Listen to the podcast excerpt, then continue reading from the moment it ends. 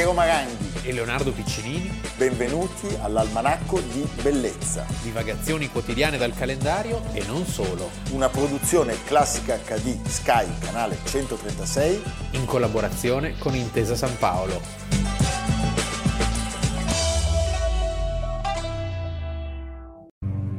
Ricorda per sempre il 5 novembre, il giorno della congiura delle polveri contro il Parlamento. Non vedo perché di questo complotto nel tempo il ricordo andrebbe interrotto. Ma l'uomo? So che il suo nome era Guy Fawkes e so che nel 1605 tentò di far esplodere il Parlamento inglese.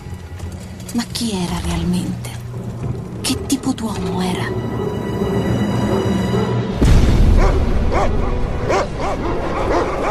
Ci insegnano a ricordare le idee e non l'uomo, perché l'uomo può fallire. L'uomo può essere catturato, può essere ucciso e dimenticato. Ma 400 anni dopo, ancora una volta, un'idea può cambiare il mondo. Io sono testimone diretta della forza delle idee. Ho visto gente uccidere per conto e per nome delle idee. Li ho visti morire per difenderle. Ma non si può baciare un'idea.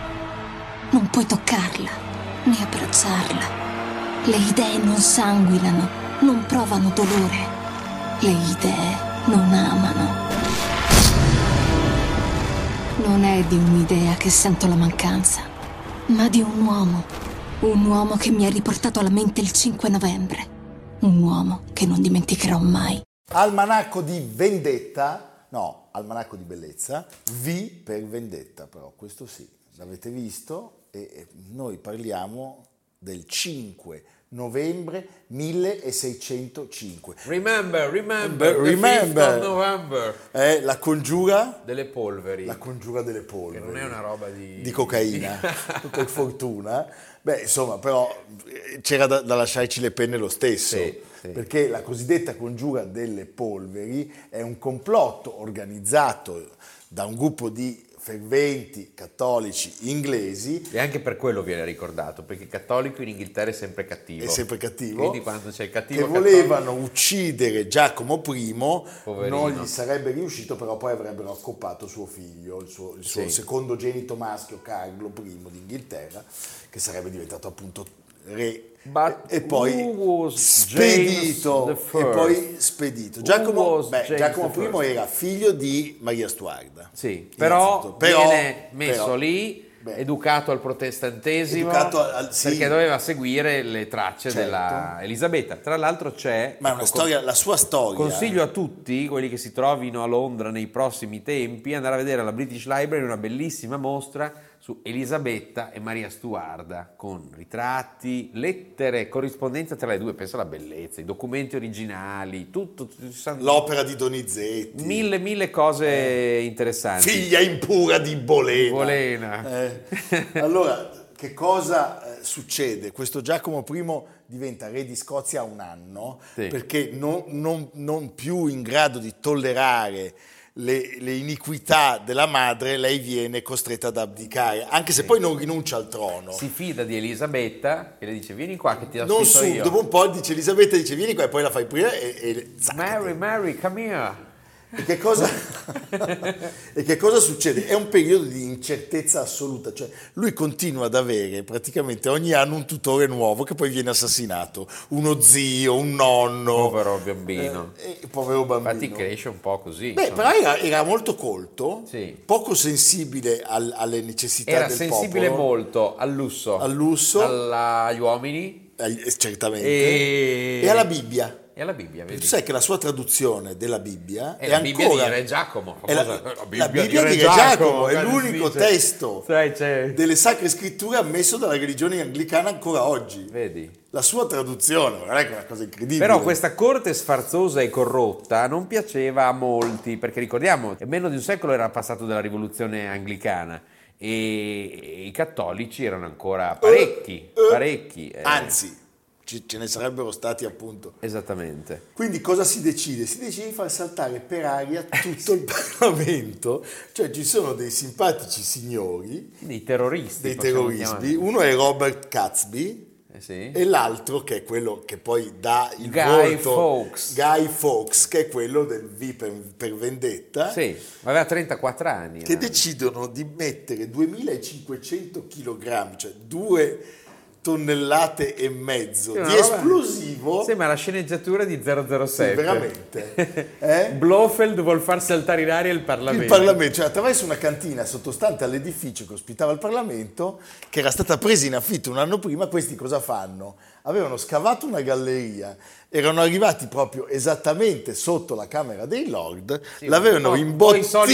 poi i soliti gnocchi, poi po'- ne sbagliano una, l'avevano Poi so- imbottita. il loro errore è che era un po' troppi chiacchieroni. Parlavano. Mai parlare, quando fate un attentato non dovete farlo, non dovete dirlo neanche a vostra sorella, a vostra moglie, a vostro marito, fatelo e basta. Allora, l'obiettivo era quello di instaurare una monarchia cattolica sul modello spagnolo, o un po' più dolcemente francese, diciamo. Sì.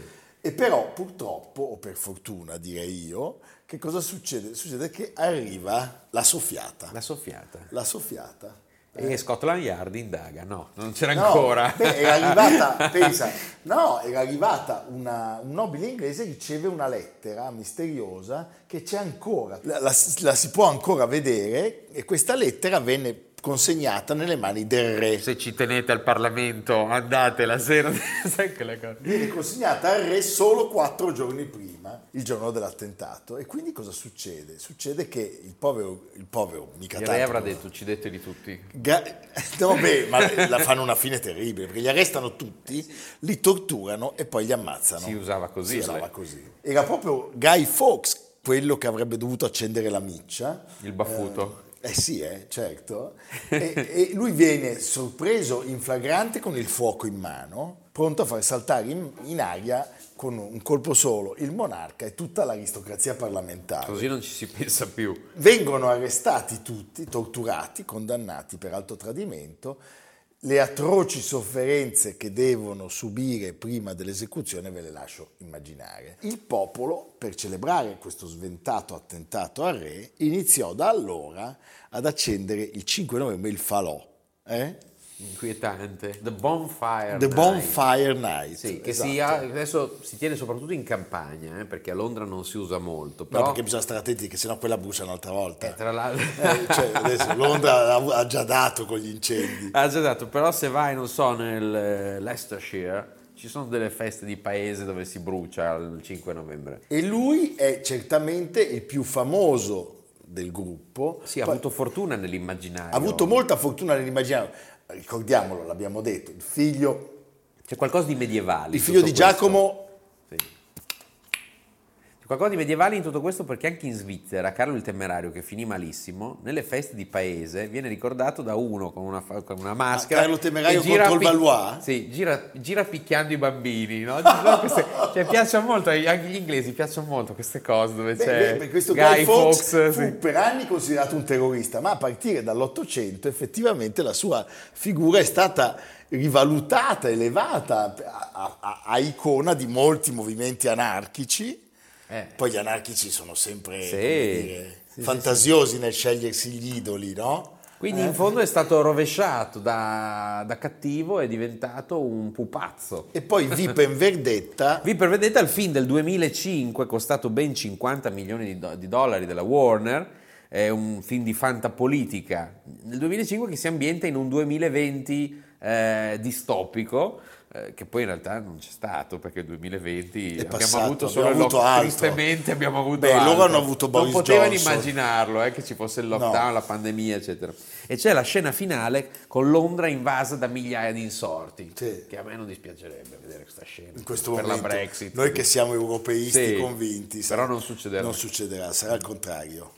Eh, gli- invasa da migliaia di, di- No, no, cinesi noi invasi. lei Ronda verrà invasa da migliaia di cinesi ricchi. Senti Leonardo, beh, che cosa resta oggi di questa vicenda? Resta questo anniversario che si celebra, La maschera, gli Stewart che eh, erano stati in tutti i modi eh, allontanati dalla linea ereditaria invece riescono a salvare questo re, non il figlio, poi ce ne saranno altri due, poi, poi anche sugli aerei.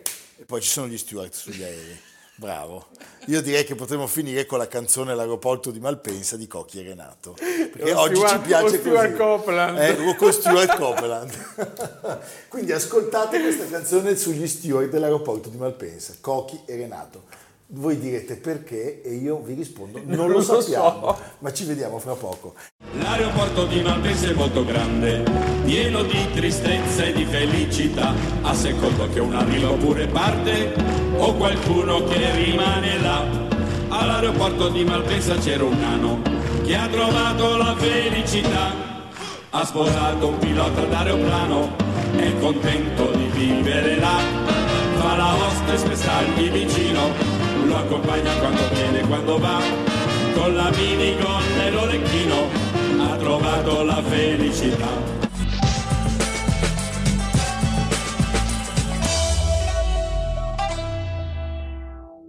In realtà, Leonardo, tornando alla fine della prima parte, eh, l- l'aer- C'è anche Jimmy Stewart. C'è Jimmy Stewart, va bene. E c'è anche Amy Stewart. Senti, Leonardo, no, dico, il, il- fa lo steward o fa la hostess? Il nano che ha la faccia d'aeroplano? Vabbè, lasciamo perdere. Senti, Leonardo, abbiamo un contributo di un personaggio stupendo che un po' assomiglia a De Gaulle. Per questo, siccome piaceva così tanto ai francesi, prego la regia.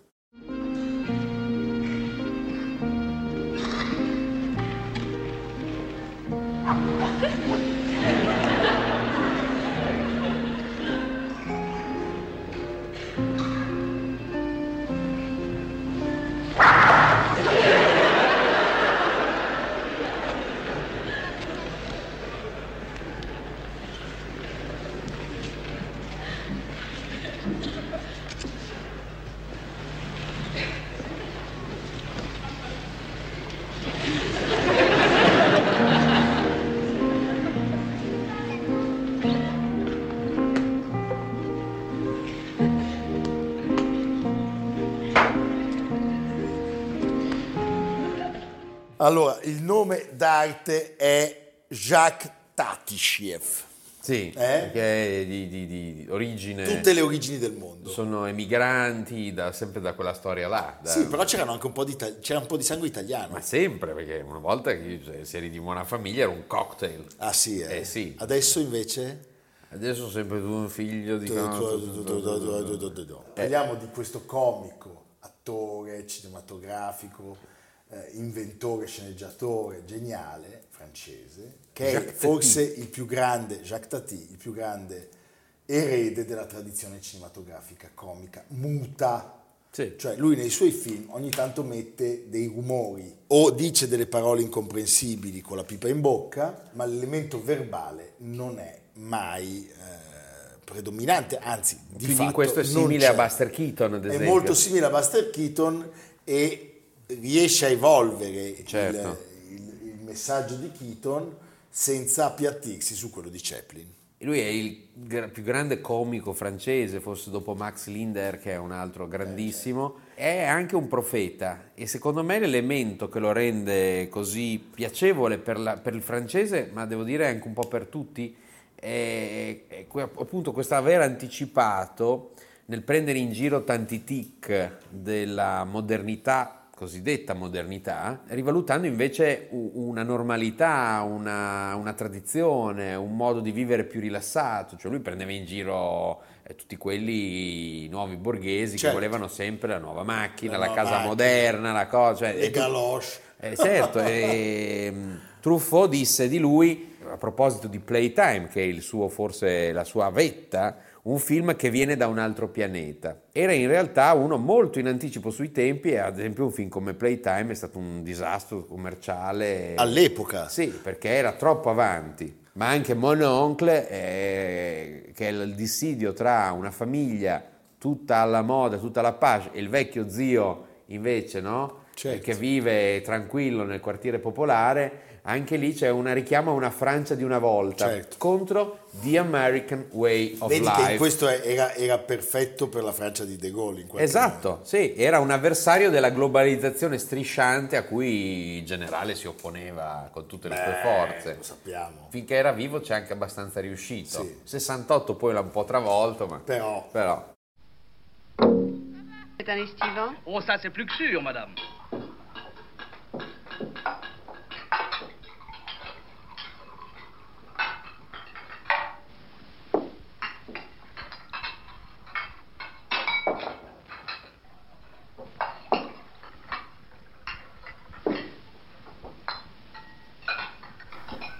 Allora, lui era per parte di padre franco-russo e per parte di madre italo-olandese. Suo padre, Georges Emmanuel Tatiscev, nato a Parigi nel 1875, era il figlio naturale di un conte, del conte Dmitri. Tatiscev. Quindi capisci, un generale dell'esercito russo, diplomatico militare all'ambasciata di Russia a Parigi. Nel 1903 questo Georges Emmanuel sposò Claire van Hoff e lei stessa, di origini italo-olandesi, fu poi madre di Nathalie, sua sorella, che era nata nel 1905, e appunto di Jacques, Jacques Tati. E i personaggi da lui interpretati, Monsieur Hulot soprattutto, che è protagonista Sì. di quattro film, come abbiamo detto all'inizio, sono certamente più vicini allo straniamento e all'immobilismo di Buster Keaton che all'esuberanza e alla malinconia di Chaplin. E lui consapevolmente Sì, perché sono personaggi che rimangono immobili mentre intorno il mondo evolve, Si mentre muove. intorno si muove tutto. E questo, in questo sta la loro eh, simpatia e anche il fatto che molti si immedesimino. Certo, poi anche la sua imperturbabilità intorno a questi movimenti, l'espressione che è spessissimo è molto stralunata, la camminata saltellante di questo personaggio, il suo vestito, questo cappello con le larghe falde e i pantaloni che arrivano, arrivano alla caviglia e questa pipa che lui tiene in bocca e che le poche volte in cui dice qualcosa rende tutto quello che viene proferito in- del tutto incomprensibile. Come a volte alcuni francesi, effettivamente. Sì, anche qualche italiano. Anche qualche... Poi c'è qualcuno che parla e è incomprensibile anche senza pipa. Sì. Secondo me sto parlando di uno che faceva il primo ministro. Ah, sì, no, sì. no, scusate, niente, mi ero distratto. Mi ero distratto. Adesso c'è Draghi, per cui siamo al posto. Con la Senti, monetina. Con la monetina. Senti, lui è, è stato, come ha detto giustamente Leonardo, amatissimo dai critici e dalla Nouvelle Vague. Perché era uno sperimentatore, uno perché era un innovatore. E ha rinnovato, ma non direi neanche il genere, ha creato un suo genere, Sì. che poi non ha avuto di fatto dei discepoli veri e propri. Volendo, alcune cose sue sono poi state guardate e mutuate da Jerry Lewis, alcune cose anche dal primo Woody Allen. Negli ultimi anni c'è una notevole riscoperta di Tati. E proprio- lasciami dire, in Italia da Maurizio Nichetti. Sì, una notevole riscoperta di Tati proprio in funzione di questo suo essere così profeticamente contro le mode, contro la- la- le manie, eh, contro questa globalizzazione mh, che viene vissuta in modo acritico. Sì, certo. Eh, Mon Oncle, che abbiamo citato, eh, gli frutta il premio della giuria al Festival di Cannes e l'anno successivo, beh, signore e signori, un premio Oscar come miglior film straniero, Sì. 1959. Credo che È sia un film giusto. divertentissimo, è una Divertentissimo. gag dopo l'altra. Allora lui nel 56, quindi prima di fare Mon Oncle, aveva fondato la casa di produzione Specta Alter Film eh, e in questo film lui introduce come elemento narrativo la complicità tra Hulot e suo nipote, Sì. appunto lo zio, che cresce in un ambiente ipertecnologico, iperborghese, eh, nell'affanno di apparire moderni dei suoi genitori, però lui preferisce invece questa rassicurante semplicità dello zio che è Tati. che è Tati. Ecco, devo dirti che tra i grandi omaggi che sono stati eh, tributati a questo, a questo grande personaggio della storia del cinema eh, mondiale, direi, uno che mi ha colpito molto è quello di David Lynch. Ah, Perché David Lynch, quando cita i, i- i film della sua vita, mette L'ora del lupo, Ingmar Bergman, Certo. Lolita di Stanley Kubrick, mette La finestra sul cortile di eh, Alfred Hitchcock, mette Viale del tramonto Beh, di Billy. Wilder e mette eh, Mon sì, Oncle, e mette Mon Oncle. Poi mi spiace che non abbia messo Eva contro Eva di Mankiewicz, ma questa è un'altra storia. Mette Mon Oncle e dice io questi film li ho scelti perché sono quelli che mi hanno ispirato nella mia vita e li ritengo tutti dei grandissimi. a me dispiace che non abbia messo il terzo uomo. Anche, va bene. Parlando sempre di Jacques Tati, David Lynch avrebbe inoltre aggiunto durante una, una conversazione con Jonathan Rosenbaum, lo sai, lo sento come un'anima affine, quel tizio è così creativo, è semplicemente incredibile. Penso che sia uno dei più grandi di sempre. Beh, Sì, diciamo anche uno è un dei- bellissimo omaggio. Sì, diciamo che uno dei suoi segreti è questa fusione, direi, di comico e di poesia, di po- cioè qualcosa di poetico. in Sì. tutto. E poi il fatto che è adatto agli spettatori di tutte le età, cioè ha un consenso trasversale, perché eh, c'è comicità, c'è un mondo surreale, c'è una grande eleganza, una grande poesia. Una grande poesia, una grande poesia. Playtime 1967. Pensa, Playtime fu girato in 70 mm, cioè un formato che solitamente veniva utilizzato solo per i super grandi colossal o i film di guerra e come abbiamo detto fu un eh, catastrofico insuccesso commerciale che determinò tra l'altro il fallimento della sua casa di produzione e di fatto anche la fine della sua carriera, perché Tati poi si spegne Il 5 novembre appunto del 1982. Sì, questo è stato diciamo un film visionario, ha fatto come si dice il passo più lungo della gamba, però è un capolavoro. Ma no, indubbiamente. Eh, L'anno prossimo ci saranno i 40 anni, il 5 Sì. novembre, quindi noi saremo pronti. Faremo una grande retrospettiva dei film di Tati su Classica. Uno speciale Tati. Non abbiamo i soldi per comprarli, ma li trasmetteremo con degli oboli che ci verranno eh, conferiti da voi. Sì, dopo passerà in Sta passando Libano. sotto Sta- Liban. passando. Naturalmente Liban è quello di Leonardo, e noi non, non compreremo mai i diritti. Ho una percentuale sulla... No, no, teniamo tutto. Ah, teniamo tutto. Noi siamo dei Ah, ho truffatori. capito. Va bene. Leonardo. Dai, salutiamo Tati con un ultimo contributo. Prego la regia.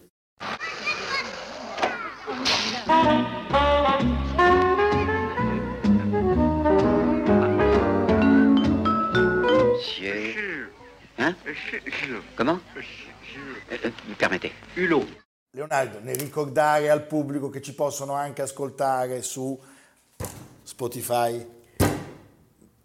Eh, Apple, Ma non li hai imparati? Apple Podcast, eh, Google Podcast di Intesa San Paolo. Podcast, no, No, Intesa San Paolo no, on air, o sul sito www.intesasanpaolo.com cercando Almanacco di Bellezza. A Leonardo chiediamo Ah, che cosa di facciamo? portarci Andiamo al cinema. Do- sì. Andiamo al Allora cinema? no, fermi Sì. tutti. Siccome abbiamo parlato di cinema francese di Truffaut, io ho ricevuto No, abbiamo parlato di Tati. no, di Truffaut che amava Tati. Ah, sì, giusto. Dai, adesso stai un po' attento.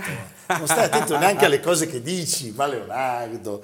Allora, no, io ho ricevuto da un carissimo amico, che è l'unico che ho, cioè lui, Eh sì. Eh, questo bellissimo DVD di Effetto Notte. Difetto noto restaurato che da Che qualche io giorno... domani, Sì. lui, lui siccome si dimentica tutto ormai, Sì, io gli ormai- regalerò Sì. dicendo guarda Che carino, regalo." che gentile, come ti è venuto E lui in farà mente? così, farà, ma io mi sembrava no, vabbè grazie. Eh, però, e andremo avanti così per un po' di tempo. Sì. Va bene, mettiamo qua Eh, Effetto Notte. Effetto Notte. Effetto notte è anche nei cinema perché è stato appunto restaurato Ah, di dalla questo Cine- parli? Sì. Ah, Eh, vedi, di che Ah, non cosa sapevo, pensavo Qui avessimo parlato ormai, di- sembra i Muppets, Sì. io, io sono mi spighi.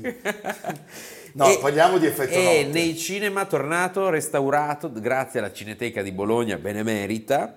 Titolo originale La Nuit Américaine. La Nuit Américaine. 1973. Premio Una- Oscar. Sì, Altro premio Oscar, come miglior film straniero. premio Oscar come miglior film straniero, una straordinaria eh, Valentina Cortese. Come miglior attrice non protagonista. Esatto. E non fu conferito purtroppo. E non fu conferito, Bravissima. fu un grandissimo successo internazionale e una splendida dichiarazione d'amore per il cinema, Per il cinema. perché il cinema nel cinema, Sì. nel cinema. Del cinema. E la meravigliosa Jacqueline Bissi, Allora, che no. dice come si pronuncia Bisset? Lei dice as you would kiss me, kiss, me, kiss me, Bissi. Bissi. Bissi. Beh, me. devo dire, Jacqueline Bissi è di una bellezza. eh? Sì. È di una bellezza.